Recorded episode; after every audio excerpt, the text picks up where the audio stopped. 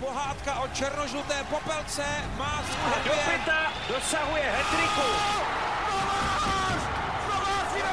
Kometa je pojď na 50 letech zpátky na obloven. si dovolil Robert Kysa. Jágr zvedá ruce k nebi. Kristianka dává gol a Plzeň má svůj titul. Pastalanista je to doma. Dobrý den. Světový hokej je schopný tvrdě trestat a odsoudit agresora. Agresora, který vojensky napadl sousední zemi. Alespoň jedno z mála pozitiv této neutěšené doby.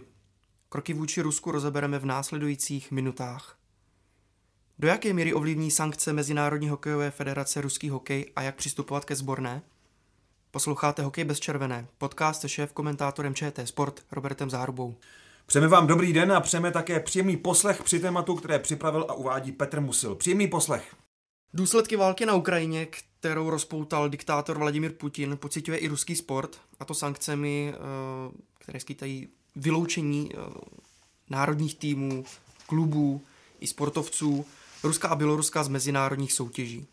Co znamená pro ruskou společnost hokej a jak se vyloučení z mezinárodních soutěží v Rusku vysvětluje veřejnosti? Já vidím hokej jako tu nejvýkladnější skříň eh, ruského a dříve sovětského sportu. Pro ně to je prostředek srovnávání se se západem, srovnávání se s jiným společenským uspořádáním.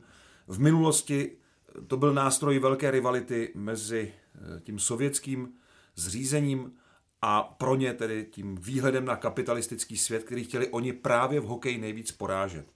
Z nějakého důvodu si vybrali právě hokej, Možná proto, že ve fotbale je ta konkurence daleko výraznější, ale když se krátce po válce rozhodli, že svůj ruský hokej s míčkem, který se hraje teda i v jiných severských zemích, nahradí tím ledním hokejem a že se v něm dostanou na světovou špičku a na, na světovou úroveň a budou porážet hlavně zámořské týmy, to je pro ně vždycky největší výzva, tak hokej se pro ně stal opravdu tou, tím prostředkem toho porovnání a mm, řekněme i nejemotivněji vnímaným sportovním soupeřením, eh, kterého jsou schopni. A je to trochu podobné k tomu, jak vnímáme hokej u nás. My vnímáme hokej naopak jako ten prostředek odvety a odplaty za okupaci z roku 1968. V minulosti v omezené míře i za eh, to, jak eh, nás vlastně okupovala už v roce 39 Eh, ta německá obrovská nestvůra, takže eh, k tomuhle příběhu se vrátíme úplně na konci dnešního povídání, ale eh, pro Rus je to velice silný emotivní moment, kdy nebudou moci se účastnit mistrovství světa, což se mimochodem od toho jejich nástupu v roce 1954 stane teprve po druhé v historii. Jo, po té, co sami vlastně Eh, dobrovolně bojkotovali mistrovství světa eh, v Kolorádu v roce 1962 ze solidarity k hokejistům NDR, kteří tehdy nedostali americká víza a strhli nás taky do toho bojkotu, eh, ale tehdy si to vybrali sami. Poprvé v historii sovětský hokej od svého nástupu v roce 1954 na světovou scénu není vpuštěn na mistrovství světa. Tohle bude velice těžké pro Rusy vysvětlit dovnitř, směrem dovnitř, a už ty první náznaky mediální ukazují, že to je pro ně krajně nemilá situace, s kterou si zatím z hlediska toho vysvětlení, proč se tak stalo, nevědí rady. Rusové si tedy pochopitelně musí tuto chloubu nějakým způsobem chránit a uh, asi už jsme zaznamenali určitý dezinformační klam v ruském tisku, respektive omlouvání, nepadne vůbec slovo válka. Ne, vůbec. Ukrajina a válka jsou zapovězená slova i ve sportovních referátech právě o tomhle velmi neobvyklém a jednoznačném kroku, který Rusy vlastně ostrakizuje, ale po právu a vyřazuje je ze mezinárodního hokejového společenství, byť teda zjevně dočasně. Ale e, slovo válka Ukrajina, e, tahle slova jsou tabu. Ta vůbec nezaznějí v těch vysvětleních. Prostě je to rozhodnutí Mezinárodní hokejové federace, které v těch mírnějších článcích nedostává vůbec uh, žádné příčiny. Tam se nikdo neptá, proč se tak stalo, prostě takhle to je. No a v těch ostřejších vyjádřeních samozřejmě je to strach z Rusů a, a z toho, že by eh, sportovní svět dostal, nebo hokejový svět dostal další sportovní porážku a podobné nesmysly. Možná to pomůže k tomu, že se sami Rusové, ti obyčejní, kteří se až tak nestarají o ten válečný konflikt a vlastně ani nevědí v mnoha případech, že tam nějaký konflikt je, začnou zajímat o to, co je za tímhletím pro Rusy stále ještě nevysvětleným rozhodnutím Mezinárodní hokejové federace a proč je vlastně všichni teď najednou vyřazují eh, z toho hokejového eh, dění a proč je vlastně nechtějí eh, v, v té hokejové rodině. Má vůbec šanci ruský sport uspět u sportovní arbitráže, které se chce odvolat? Teď vlastně poslední zprávy tomu nasvědčují, že se s tím jenom tak nesmíří. Aby, nestrat, aby nestratili tvář, protože ruský hokej sám je zmítán mnoha spory, řekněme to takových skupin, já bych se nebál říct slova gengů, eh, které bojují o vliv v ruském hokeji a teď se budou eh, vlastně v té konkurenci trochu předhánět, kdo to vyřeší, tento problém, a kdo bude v tom možná radikálnější. Takže eh, tu žalobu u Mezinárodní sportovní arbitráže lze očekávat ale nevím, jestli se podaří uh, Rusům argumentačně přesvědčit, že to vyřazení z mistrovství světa eh, je v rozporu s řády, protože tam se mluví o bezpečnosti zemí a bezpečnosti účastníků, což je článek, eh, který je nutné aplikovat v tomhle případě. Není to úplně jednoduché na argumentaci i z druhé strany, to je třeba si hmm. přiznat, ale Myslím si, že se, že se to um, Mezinárodní hokejové federaci podaří obhájit, tenhle krok. Už proto, že nebude možné Rusy vpustit do dějiště mistrovství světa. Finsko řeklo, že Rusům prostě neudělí víza a v tomhle případě musíme připomenout, že jako první vlastně nalezlo tuhle metodu uh, Česko a Češi doporučili vlastně ostatním zemím Eh, vlastně podobný případ, protože Česko by bylo první zemí, kam by zavítali ruští hokejisté po té agresi vůči Ukrajině na české hokejové hry.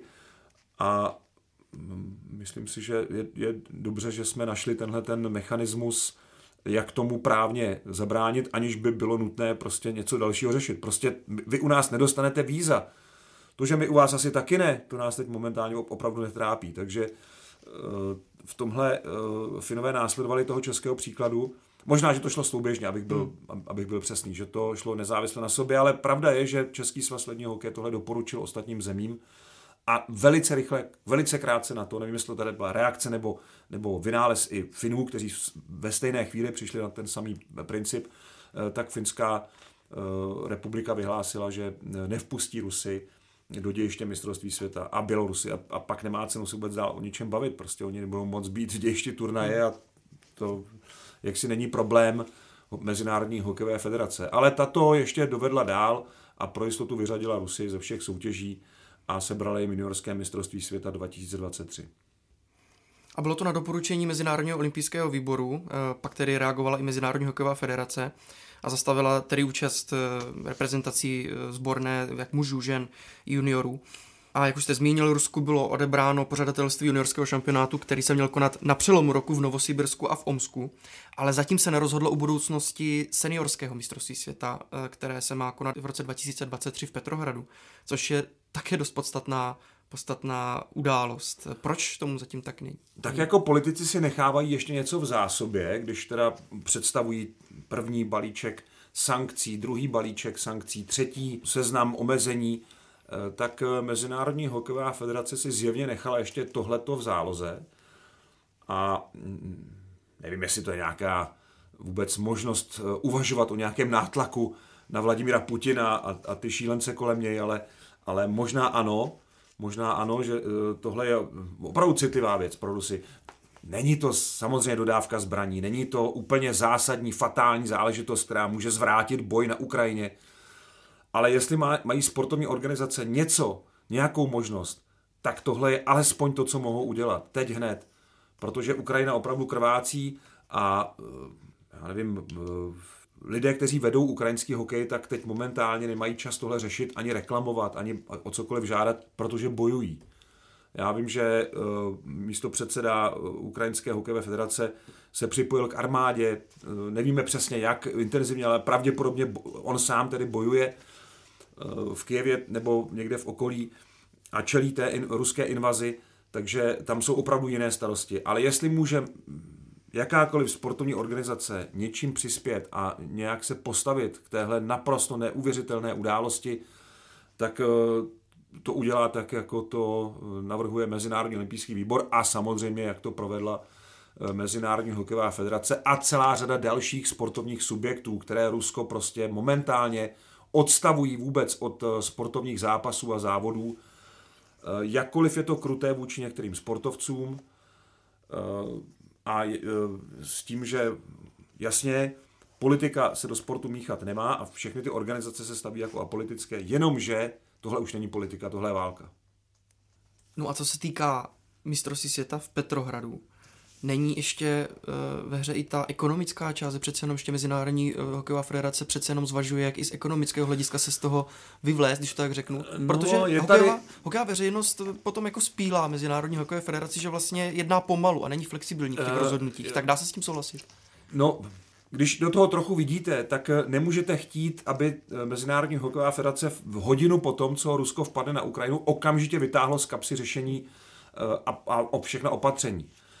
Je tady třeba zohlednit to, že eh, opravdu dojde k žalobám u mezinárodní sportovní arbitráže. Musí to být právně podloženo a musíme eh, Mezinárodní hokejové federaci dopřát určitý čas. A já si myslím, že ten čas nebyl zas taková prodleva, aby se tady, abychom museli teď kopat zrovna eh, do světového hokeje. Jakkoliv v jiných případech si určitě kritiku zaslouží, v tomhle bylo nutné najít nejdřív opravdu články v řádech, které i právně, i fakticky umožní vlastně ten eh, bezprecedentní krok vyřazení dvou zemí z mistrovství světa.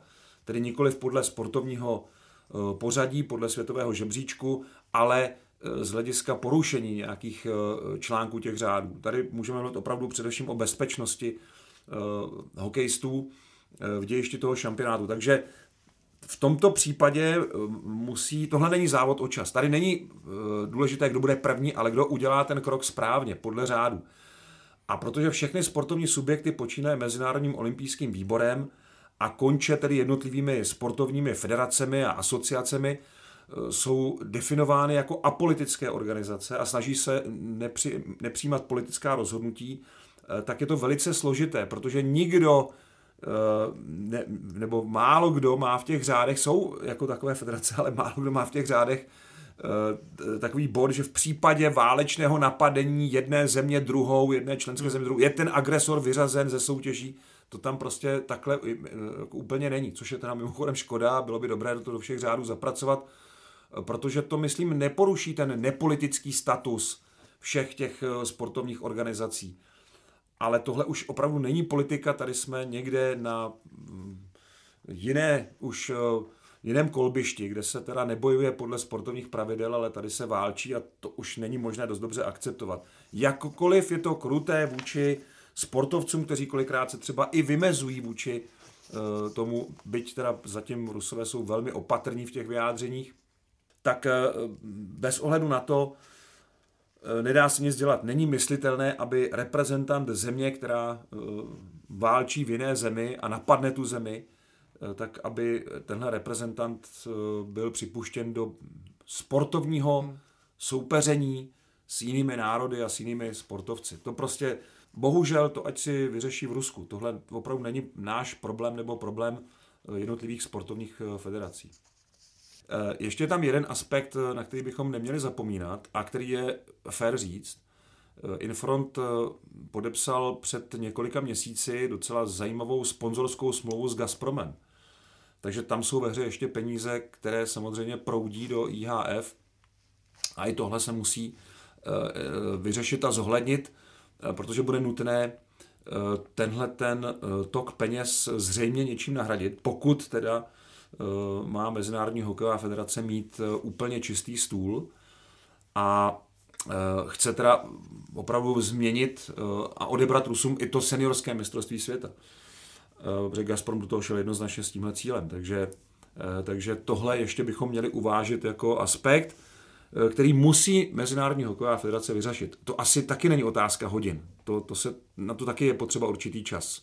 Proto se to dá z určitého pohledu pochopit, protože Mezinárodní hokejová federace, už jsme to řešili i dříve, že vlastně krvácela po té ekonomické stránce během covidové doby. Není to jedna z těch nejsilnějších sportovních federací na světě. No určitě ne. Takže to hodně řeší. A teď ještě by vlastně byl ten problém i s, i s napojením sponzorským.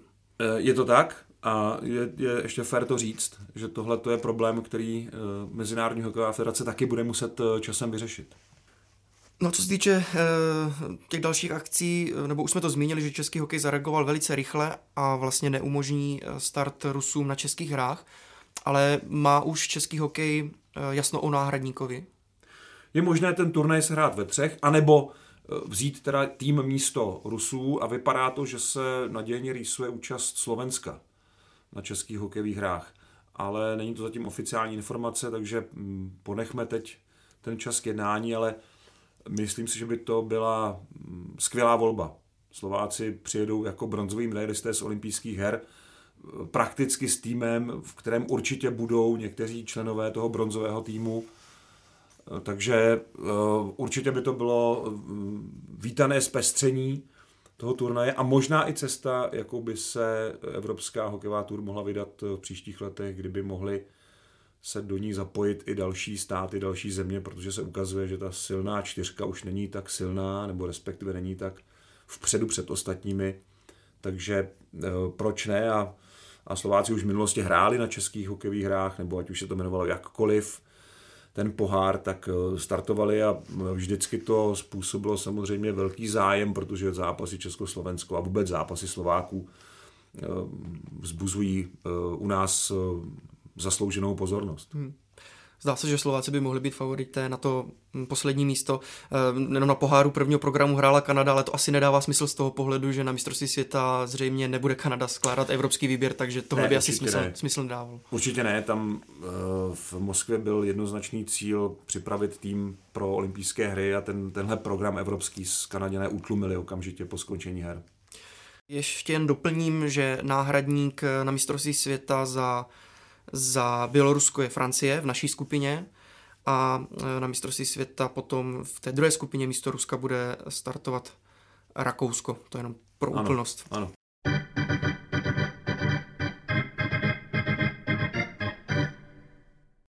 V kontinentální hokejové lize mezi tím pokračují boje v playoff, e, jako by se nechumelilo. Ovšem soutěž jako první už opustil Jokerit Helsinki a a byl, nás, byl následován Dynamem Riga, hmm. ano.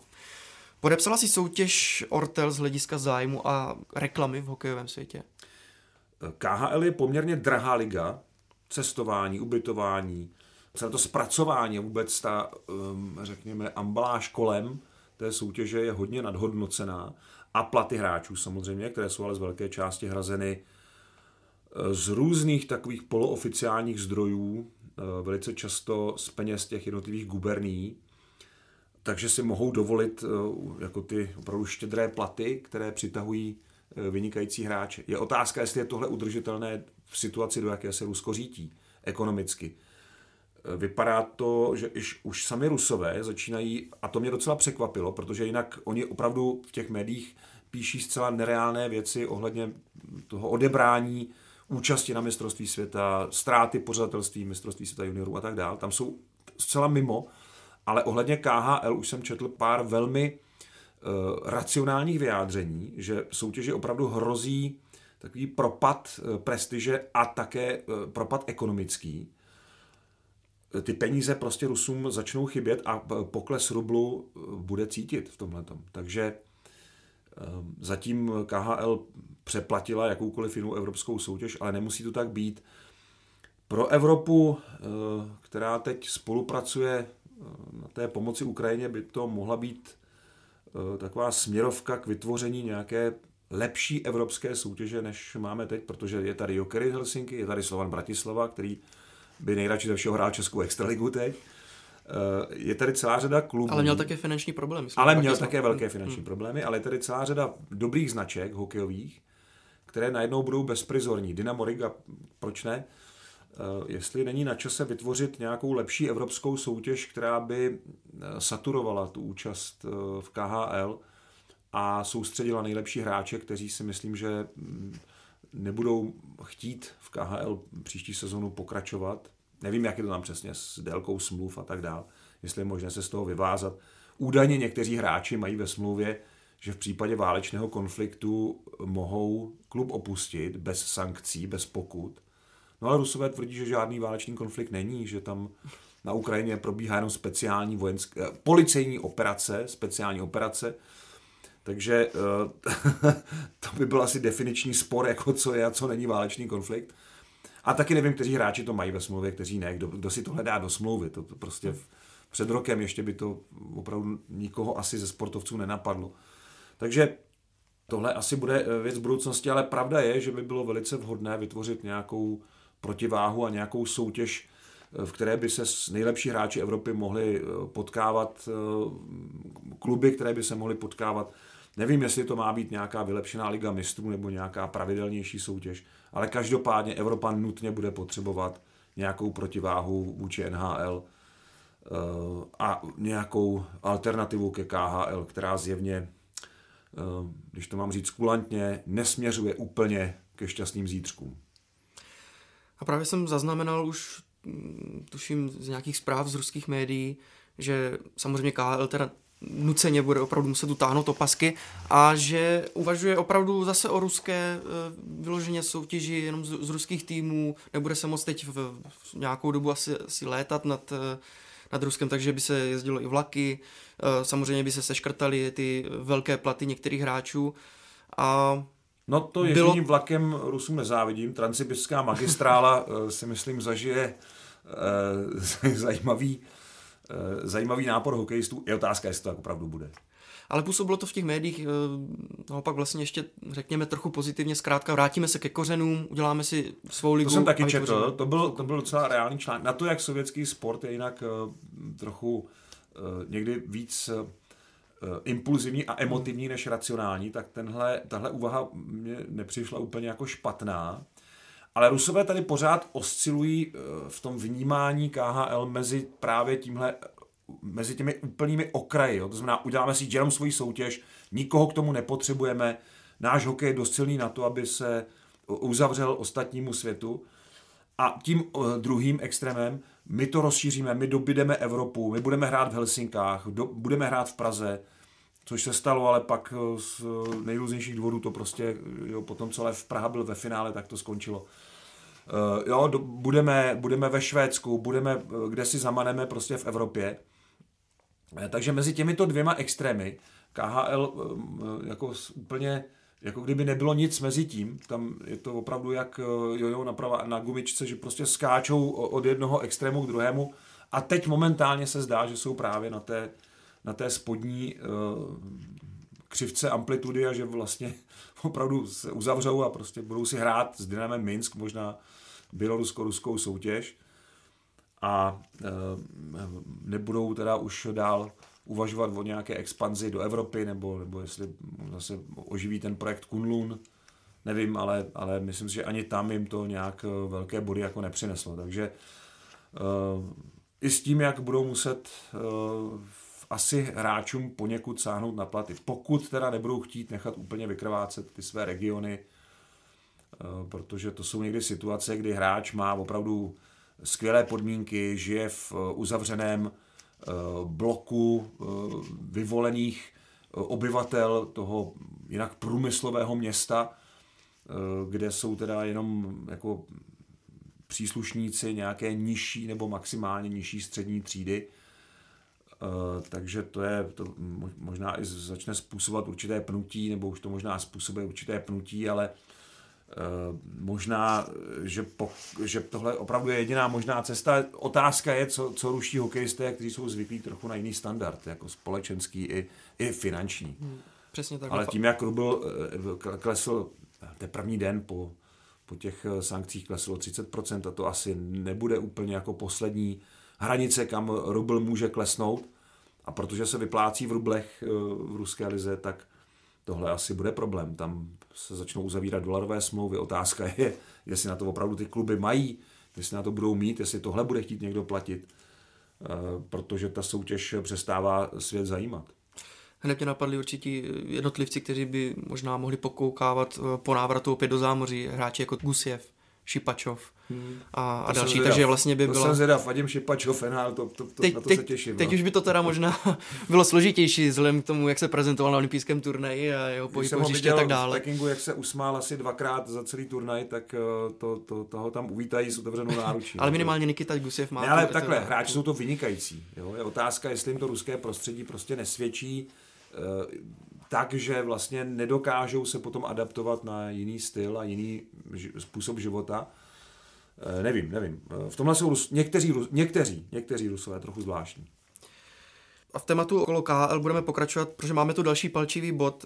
V playoff KHL participuje momentálně 8 českých hráčů nebo jejich kluby.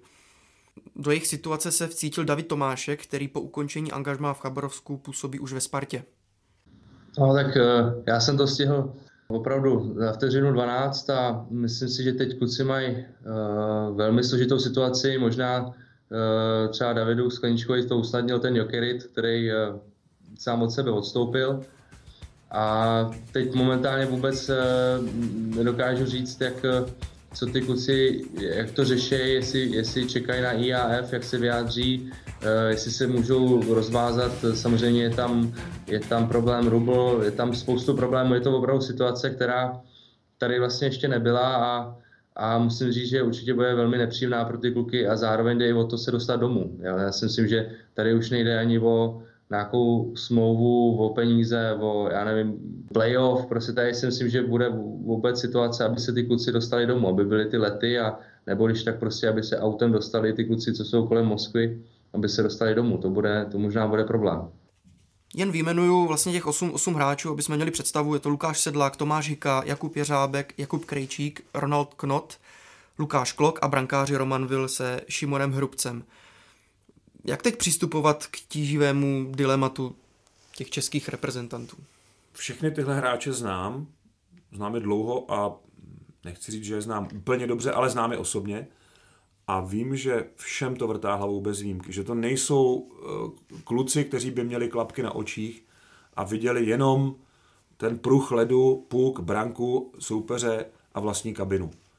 Jsou to eh, inteligentní sportovci, kteří eh, dokážou vyhlédnout z té kabiny dál a podívat se, co se děje kolem nich. A protože mají kontakt s Českem, tak nepodléhají té ruské propagandě. A Myslím si, že teď eh, ten jejich odmítavý postoj ke komentářům je veden tím, že nechtějí porušit eh, své smlouvy a mají možná i trochu strach, co by s nimi bylo v takovém případě. Jen oni sami musí vědět, jak je ten strach opodstatněný, nebo jestli jako je opodstatněné to, že se bojí vyjádřit vlastně k tomu, co se děje na Ukrajině a jak to koresponduje s jejich angažmá v KHL. Ale nechci je soudit a myslím si, že bychom měli být eh, tolerantní k tomu, že tihle hráči nejsou prostě tady doma u počítače a nemohou si dovolit ten komfort svobodného vyjadřování. Bohužel. Eh, svobodného rozhodnutí ano, ale zase nevím, jestli nemají ve smlouvách pokuty za porušení té smlouvy. Počítám, že ano. A myslím si, že všech osm, tak jak je znám, by nejradši teď se sebralo a ujelo okamžitě domů. Někteří hráči to už eh, plánují, eh, někteří už to dokonce organizují. Zachytil jsem ve finských médiích příběh eh, třetího golmana z týmu olympijských vítězů, France Tuohemy, který hledá cestu z Nižné Kamsku, jak se dostat domů a e, teď e, je v situaci, kdy vlastně se nemůže dostat letecky domů. Auta hráči většinou teda v e, Nižně Kamsku nemají, aby, aby si naložili prostě dodávku nebo nějaký multivan a odjeli do Finska. Nevím, jestli nějaký taxík z Nižně Kamsku by je odvezl přes Karelskou ší, nebo já nevím, jak se tam může dostat do, do, do Finska, ale zkrátka řeší to, řešil to nějak v posledních hodinách, já jsem ten příběh potom už dál nesledoval, ale je pár hokejistů, eh, dva Kanaděni už se prostě sebrali a opustili KHL. Nick Shore a Geoff Platt. Přesně Jeff tak. Geoff Platt, eh, který reprezentoval Bělorusko, Bělorusko. No, takže ten asi si... Ten má asi velké vystřízlivění. Ten si asi poradí, ale, ale ten teda vystřízlivěl. No, nicméně, eh, asi to, asi to není tak snadné, jak se nám to tady jeví z toho bezpečí středu Evropy. Takže bych ty hráče opravdu nesoudil. Oni si to vyřeší, až se vrátí v létě domů, tak si to vyřeší a budou hledat určitě cestu ale ani Mezinárodní hokejová federace tady zatím nezná způsob, jak ty hráče vyvádzet ze smluv. Ono to opravdu není tak jednoduché, jak se nám to zdá. Prostě morálně mám to jasně vyřešené, seberu se a odjedu. Jo, tohle je hezká rada, ale nikdo není v situaci těch hráčů. Takže počkejme, až se vrátí a už ty náznaky, které vlastně tady máme od kluků, kteří tam byli, Vojtěch Mozí, který eh, vlastně odešel v pravý čas, David Tomášek, to samé, eh, ukazují, že to, že to opravdu není jako takhle snadné, jako, že to není dilema, jenom udělám, neudělám. Jo? Udělám to ale s následky, které můžou být třeba i dost jako uh, nebezpečné. Určitě štěstí měl vlastně David Sklenička, že který sám odstoupil a vlastně tohle dilema nemusel řešit. No, tak teď dohraje sezónu v Oulu. No, v Helsinkách to, to přece je trošku lehčí. No. A ale... Vojtěch Mozík odešel opravdu ve správný čas, protože včera uh, se švédským Regle vyhrál uh, Ligu mistrů. Přesně tak, velká gratulace a pro něj je to šťastný odjezd teda v pravou chvíli.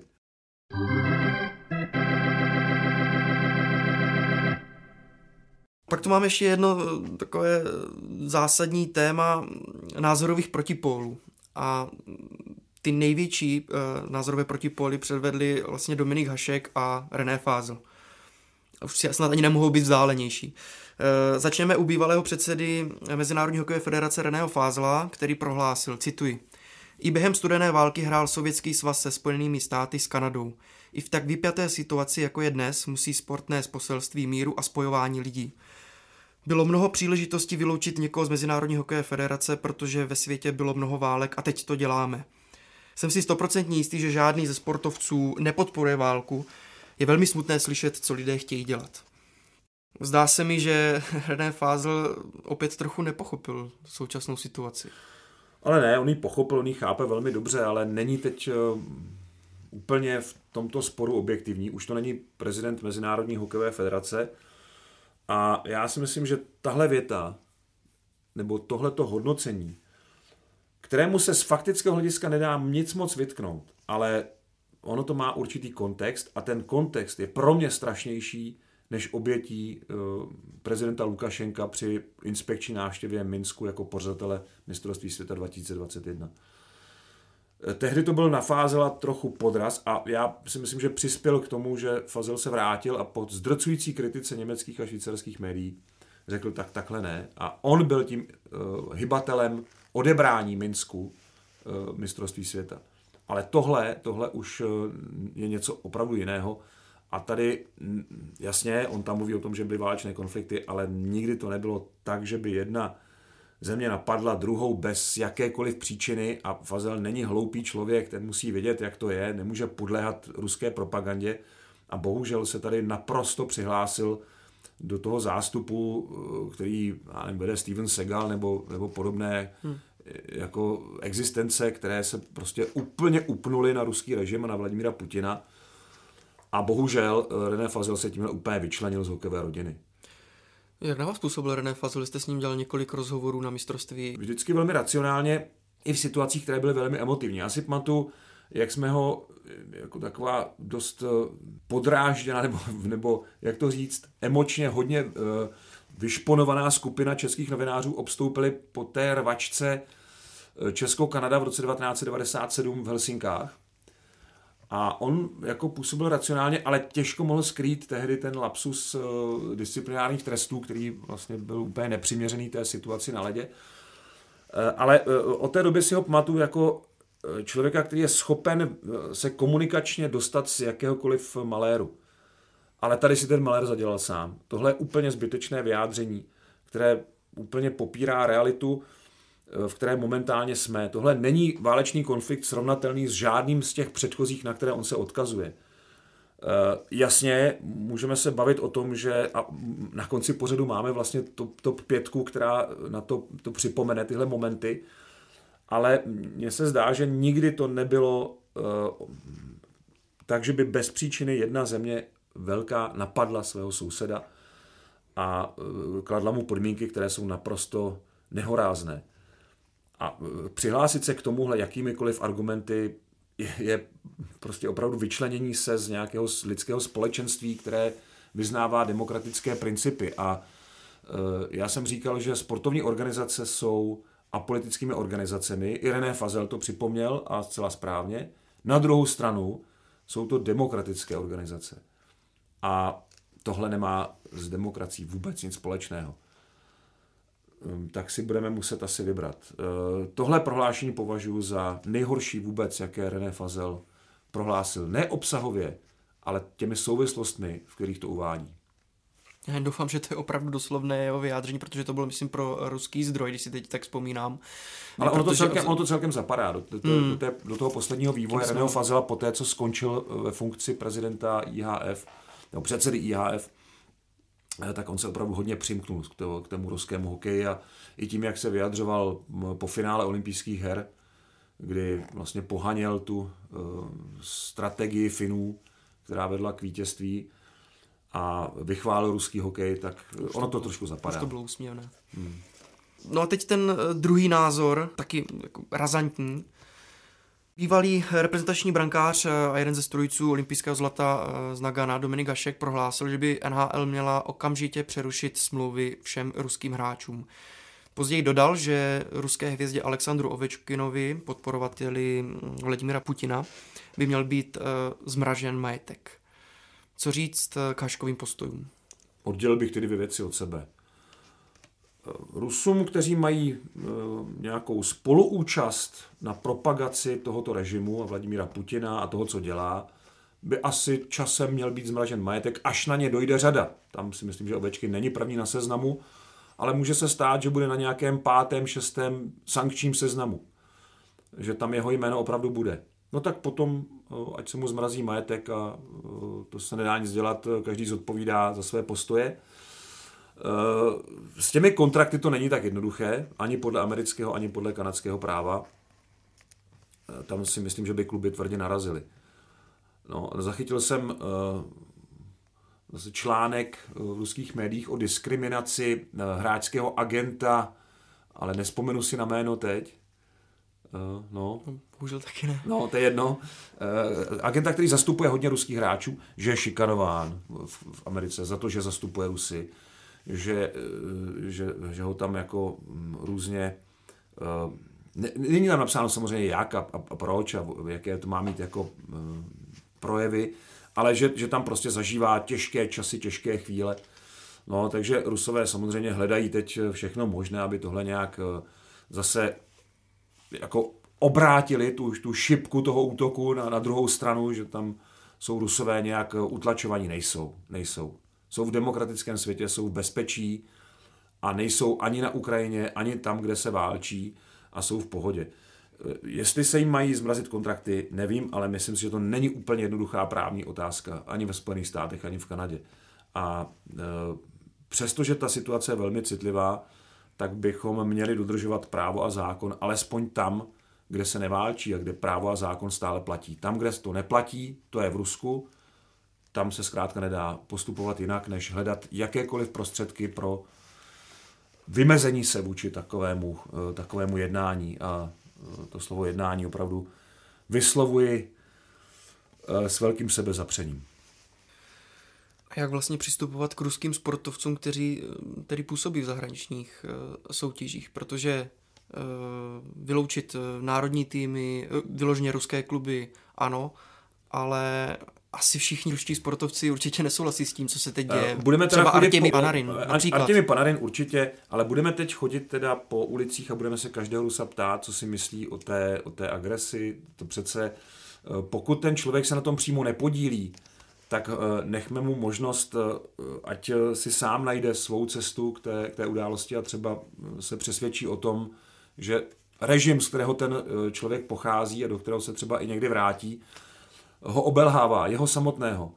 Ale nevnucujme tohle lidem a, a nechtějme po nich nějaká e, prohlášení a, a nějaká, nějaké odsuzování. Teď pro boha, to jsme tady zažili, e, já si pamatuju za totality, jak byli sportovci nucení odsoudit uh, olympijské hry v Los Angeles a, a přihlásit se k politice KSČ a k politice uh, Sovětského svazu, který ty hry bojkotoval a tak jsme se k tomu bojkotu připojili i my a sportovci byli nuceni se k tomu vyjadřovat.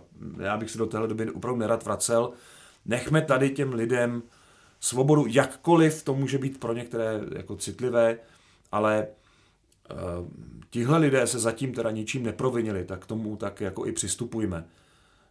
Pokud někdo samozřejmě tady začne tvrdit, že to je skvělé, že, že ruský obr prostě tady dělá správnou věc a, a bude opakovat ty nesmysly o Ukrajině, tak pak si myslím, že to je důvod jako k trochu jinému postupu, ale dokud nic takového jako nezazní, tak berme ty lidi jako lidi a nechtějme po nich hned, aby se vymezovali vůči čemukoliv, o čem třeba nemají dostatek informací.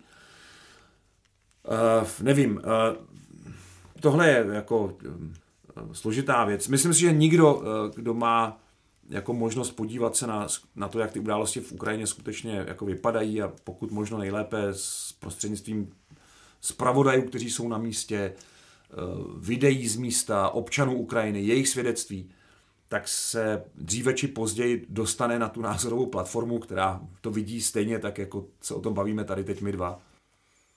Na druhou stranu Aleksandr Ovečkin to asi nebude mít teď úplně jednoduché. No to teda ne. No. Samozřejmě nutit to, do toho asi nikdo nemůže, ale... On se přihlásil v minulosti k politice Vladimira Putina a k němu osobně. Takže s tím se bude muset on sám vypořádat a e, svůj postoj obhájit, případně revidovat. Hmm. Ale má platnou smlouvu a nevystupuje nikde prostě s e, vlajkou e, Ruska, že teda jo, Rusko správně, super, jak, jak si počínáme na Ukrajině. Tak zatím jsem takovýhle postoj od něj nezaznamenal. Byť to jeho vyjádření bylo velmi opatrné, někdo by řekl, že bylo uh, slabé nebo dokonce zbabělé. Je to možné, ale já jenom připomínám, že Aleksandr Ovečkin má své rodiče a velkou část rodiny stále v Rusku. Uh, až mm, na tom budou ti kritici podobně, tak uh, a vysloví nějaký takový soud, tak se s ním budou moct jako poměřit ale já bych tady nevyžadoval od každého Rusa, aby teď odsuzoval to, co se děje na Ukrajině. Ať to Rusové dělají spontánně, to je daleko cenější, než když je k tomu budeme nějak nutit.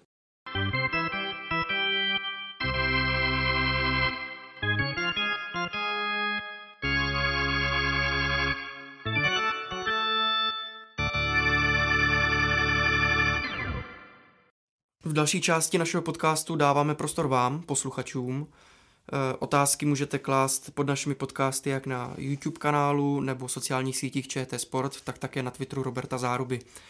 Na YouTube kanálu přišel následující dotaz, eh, kdyby bylo Rusku odebráno pořadatelství seniorského mistrovství světa v roce 2023, mohlo by být náhradníkem Švýcarsko, které přišlo o pořadatelství vlivem covidové pandemie v roce 2020? To si nemyslím, protože Švýcarsku byla vyplacena, nebo organizátorům ve Švýcarsku a Mezinárodní hokejové federaci byla vyplacená pojistka za ten zrušený šampionát. A nevím, jestli tam není nějaký časový úsek, eh, který by omezoval tu, tu platnost té eh, pojistky, takže eh, spíš bych viděl jako pravděpodobné, že se to vrátí do původního pořadí, protože v roce 2023 měla kandidovat Praha a Ostrava, respektive Česká republika se dvěma městy, v tom původním projektu to byla Praha Ostrava, jestli to tak zůstane, nevím, ale asi ano. A Český svaz ledního hokeje ustoupil uh, tehdy Moskvě, která chtěla uspořádat uh, mistrovství světa ve stejném roce v Petrohradě.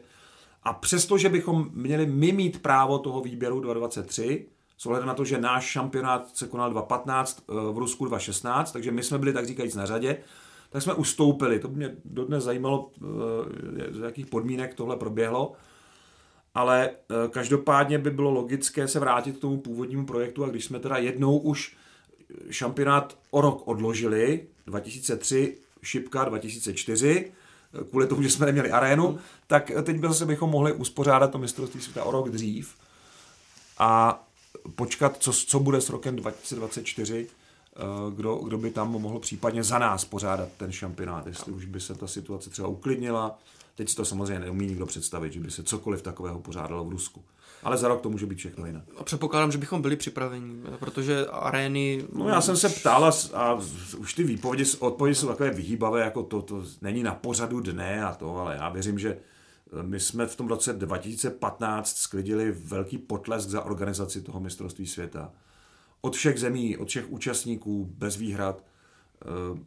Eh, hokejisté sami byli nadšení atmosférou v Praze i v Ostravě. A tím diváckým rekordem a celkově celkovou atmosférou obou měst, tak eh, myslím si, že tohle by se určitě zvládlo zorganizovat, byly by na to dva roky, ale otázka je, kdyby se samozřejmě eh, o tom přesunu rozhodlo. No a pak je tady celá řada dalších ještě možností, uspořádat to ještě úplně někde jinde. Eh, měl jsem takový bláznivý nápad uspořádat to na Ukrajině, ale obávám se, že tam budou bohužel úplně jiné starosti. Takže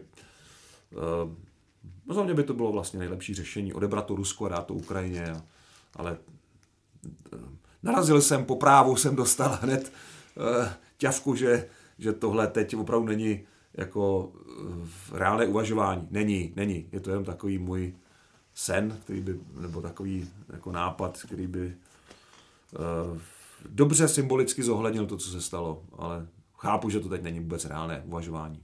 Co jsem slyšel, tak někteří odborníci mluví o tom, že opravdu ta, ta válka by neměla být krátkodobá, může to být klidně rok, dva a už tohle by byl problém, že vlastně ještě v, v té době toho konání mistrovství světa by možná tohle, stále tohle válečný přesně, konflikt probíhal. Ano, tohle je přesně ten, ten pohled, který na to samozřejmě mám taky že budeme řešit i my tady jiné věci a je otázka, jestli vůbec bude nějaké mistrovství světa, protože může se stát, že se dostaneme do úplně jiné situace a budeme muset uh, řešit úplně jiné problémy, než je, než je hokej a než je mistrovství světa. Já doufám, že uh, snad uh, nějaké zbytky racionality na ruské straně zůstaly, ale poslední události bohužel tomu moc nenasvědčují. Tomáš Révaj eh, se pak ptá, jak jste si užil olympiádu a zda můžete prozradit nějaké zajímavé věci, které se staly mimo záznam kamer či v mixzóně. Protože to je podcast, tak tady musím zareagovat velmi osobně. Já jsem už velmi alergický byl před odletem na to, užijte si to tam. My jsme se tam nejeli užít, tam nebylo co užívat, protože my jsme zažili, zažili, neužili jsme to, zažili jsme hotel, autobus, hala, IBC, Mezinárodní vysílací centrum. To je všechno. Eh, ohledně nějakého procházení se jsme měli tu promenádu, z které jsme občas natáčeli spojovací texty do hodiny z Pekingu, eh, která byla velká asi, já nevím, asi tak jako pff, senovážné náměstí, takže opravdu krcálek a, a ani jsme neměli chuť, ani, ani čas se tam nějak jako producírovat. Eh, nebyli, nemohli jsme chodit někam na večeře, nemohli jsme chodit někam na obědy. Nechci si stěžovat, ale pokud mi, se mě někdo ptá, jestli jsme, jestli jsme si to tam užili, tak eh, to je jako kdybych se zeptal někoho, jestli si užíval, eh, já nevím, pobyt ve vězení třeba, nebo já nevím, já nevím, k čemu to mám přirovnat. Nebylo to vězení, to zase jako nechci přehánět ale my jsme tam měli na práci, my jsme tam měli eh, se svými úkoly a s cílem zvládnout ten další velký olympijský projekt a ne cestovat po Číně. Takže eh, v těch horách to měli kolegové trošku eh, příznivější, tam měli dokonce i restaurace otevřené v těch horských střediscích, ale v, přímo dole v Pekingu, kde já jsem strávil celé ty tři týdny, tak to o nějakém užití opravdu nebylo. No a historka mimo, tím pádem těch historek mimo není tolik, protože jsme opravdu uh, byli totálně zavaleni prací. Uh, napadá mě asi, že si nějakou dobu odepřu čínské polívky, uh, čínské polívky, které mám jinak docela rád, ale, ale tam jsme si ty dvě, které byly k dispozici v tiskovém středisku, užili do sytosti.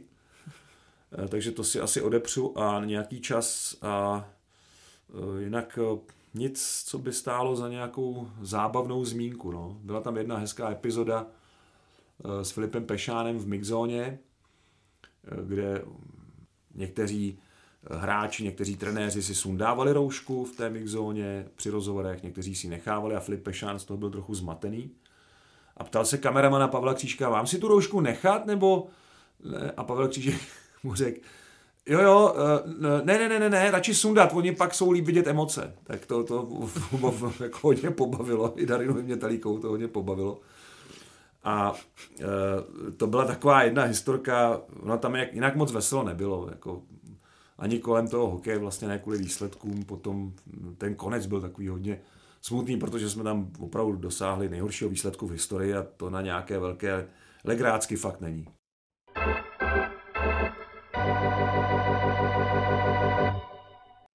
V závěrečné rubrice vám nabízíme tentokrát pět hokejových bitev na pozadí válečných či politických konfliktů. Já jsem teda vlastně zvolil skoro všechny válečné konflikty, co se kdy odehrály. A na pátém a čtvrtém místě mám rozmělněné zápasy Československa po okupaci německou armádu, po, po tom obsazení e, té druhé republiky e, v roce 1939. V následujícím roce 1940 e, eh, Němci projevili přání sehrát přátelské utkání, tehdy už jenom Čechy a Morava, versus Říše, německá. No a ten zápas eh, dopadl tak, že náš eh, tým vyhrál 5-1 a potom porazil slovenský tým. To bylo první utkání Česko-Slovensko. Slovensko tehdy mělo svůj slovenský štát, eh, který vlastně bohužel teda spolupracoval s tím, s tím fašistickým Německem. Český výběr vyhrál 12-0 nad tím slovenským. Pak porazil Itali, další spojence Němců 5-0 a Maďary Eh, ve dvou zápasech ze tří v tom třetím remizoval. Takže tahle ta série utkání, eh, kdy potom eh, ten reprezentační program byl zastaven a Němci řekli ne, tak tohle, tohle nechceme, takže už vlastně nepovolili další zápasy týmu Čechy a Morava toho protektorátního reprezentačního výběru, tak to jsou pro mě čísla 5 a 4 v našem, v našem pořadí. Na třetím místě mám Zázrak na ledě. Američané porazili Sověty a i v tom filmu Miracle on Ice, tedy Zázrak na ledě, se připomíná sovětská kampaň v Afghánistánu, která předcházela těsně olympijským hrám v Lake Placid 1980. A studentský výběr vedený Herbem Brooksem, natrénovaný neuvěřitelným drillem, eh, myslím si, že i Sověti tehdy byli velmi překvapeni tou kondicí, kterou američané předvedli v tom vzájemném utkání a vůbec celém turnaji, tak dokázali vlastně porazit a vyhrát, obrátit celou řadu Eh, utkání, včetně toho posledního s Finskem, kde prohrávali 1-2 a, a dokázali to ještě otočit a vyhrát zlaté medaile. A bylo to všechno vlastně spojené trošičku ještě s tím Afghánistánem a, s tím prvním vpádem sovětských vojsk. Tak eh, to je číslo 3. Číslo 2, to samozřejmě musí být dva zápasy po sovětské okupaci v srpnu 68, kdy celý národ čekal na mistrovství světa ve Stockholmu v následujícím roce a v tom 69.